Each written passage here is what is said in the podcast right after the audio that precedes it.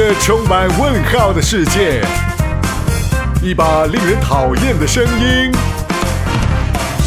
一条你可能已经知道的消息。Delay Show，迟到新闻。Hello，大家好，这里是迟到新闻，我是腿毛。今天要讲的内容相对沉重，关于一部独立纪录片和一位十年如一日在记录真相的导演。三月三十一号的豆瓣社区发生了一件奇妙的事，一位网友像往常一样在豆瓣将一部纪录片标记为想看，随后竟然被导演关注，并把资源链接分享给了这位网友。用这样另类的发行方式让观众观看纪录片的导演叫做蒋能杰，而他的这部纪录片《矿民马夫尘肺病》也被千万豆瓣网友顶到了实时热门第一。矿民马夫尘肺病一篇源自蒋能杰从毕业后到现在将镜头对准家乡人民的十年跟拍。从2010年开始，他用粗粝的镜头记录下湖南一个南方山村的矿民生活。因为题材问题，影片无法上映，甚至连网络平台都不让被播出。无路可走之下，导演才出此下策，用非常规的手段把电影宣传出去。这部影片最大特殊之处在于其聚焦的话题，它对准了国内存在感薄弱但人数并不稀少的人群——尘肺病患者。尘肺病是职业活动中长期吸入粉尘，导致肺部组织纤维化的疾病。其中最容易患病的群体就是矿民。可能生活在城市中的我们会觉得矿民很遥远，但公众注意不到他们，仅仅是因为他们没有被曝光。在湖南省湘西南的农村，经济十分落后，村民为了养家糊口，要么外出务工，要么上山采矿，而这些矿场一般都是不正规的小作坊，没有防护工具。没有安全措施，使用的炸药呢，也常常是含有毒性的假炸药，因此发生矿难几乎成了当地人司空见惯的事。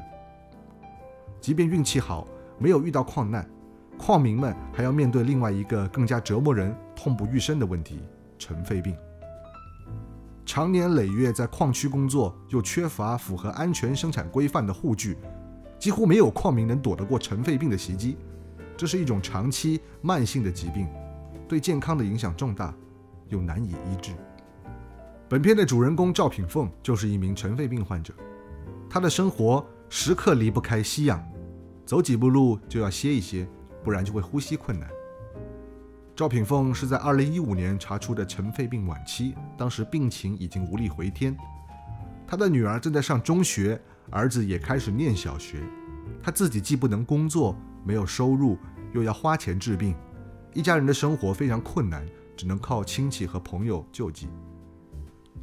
二零一八年的一天，村里停电，停了一整夜，没有电，吸氧机就不能用，打电话叫救护车，救护车也没有来。一次停电，一条生命，赵品凤就这样悄无声息地走了。他身边的所有人似乎都料到了这一天的到来。按部就班地为他安排了葬礼，而本片摄影师在拍摄过程中给他们家拍的一张照片，也成了他们唯一的一张全家福。南方都市报的一篇导报中曾经指出，我国尘肺病农民保守估计约有六百万人，每年新增尘肺病农民两万多人，死亡率高达百分之二十二点四。数据来源于《中国尘肺病农民生存状况调查报告》。尘肺病依然是患病人数最多的职业病，而换肺是尘肺病的唯一出路，但能够靠这条路活命的寥寥无几。高昂的治疗成本，一般矿民家庭根本无力承担。尽管职业性的尘肺病前两年被部分地区已纳入医保，尤其在冶金、采矿行业较密集的湖南省，对于尘肺病的治疗理应是免费的。但这只是停止在宣传上的句子。更真实的情况是，根据《尘肺病农民工生存状况调查报告》统计，尘肺病农民工劳动合同签订率仅为百分之九点五，百分之八十四点八的人没有参与任何工伤保险，真正能够得到报销的比例非常低。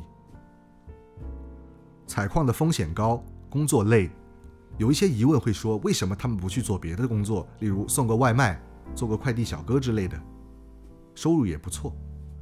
要知道，在十几年前，中国并没有那么多的新型服务业，粗放型的第二产业绝对占领主导，尤其在偏远贫瘠的落后地区，小型矿场或许是许多地方经济的顶梁柱。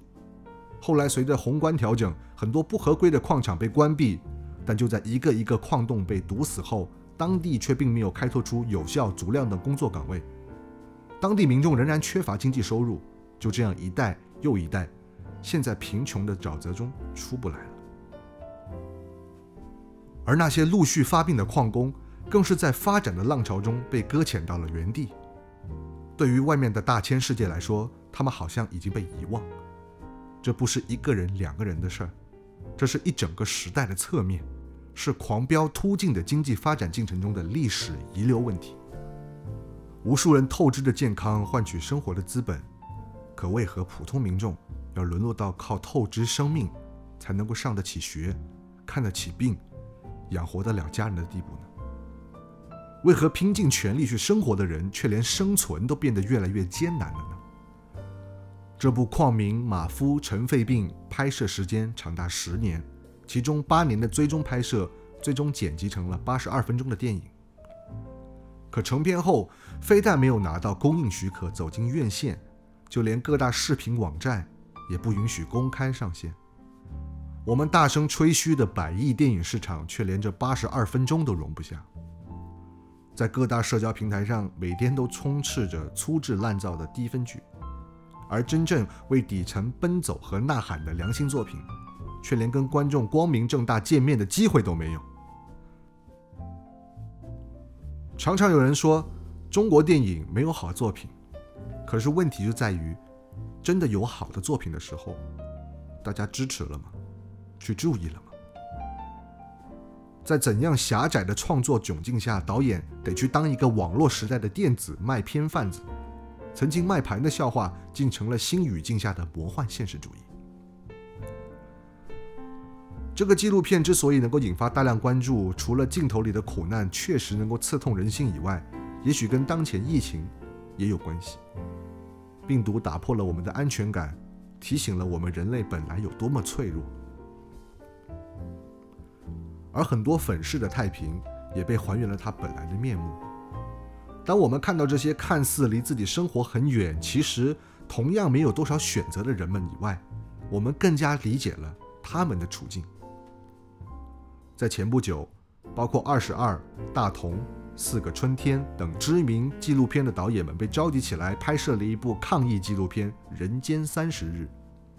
曾经获得颇多赞誉的他们，此次却收获了如潮的差评。有了官方的支持，镜头变得华丽了，内容情感却变了味。我想，中国的纪录片永远不缺乏牛逼的素材，难的是创作者一直坚持独立纪录片的不合作态度。他远离主流的叙事，从个体视角出发，去寻找和揭开被遮蔽的群体性命运。他们作为主流、官方、权力叙事的补充，给我们看到了这个世界的另一面。独立纪录片的核心精神就在于一种对下的悲悯和对上的反抗。如果失去了悲悯和反叛精神，纪录片断然会失去它的民间地位。今天的话题比较沉重，也希望多一些人能够关注这一部矿工马夫尘肺病，关心职业病对每一个人带来的侵害和维护权利的途径，保持一颗赤子之心去争取唯有被公布的真相，是我们年轻一代更加要努力的方向。谢谢大家，我们下期见。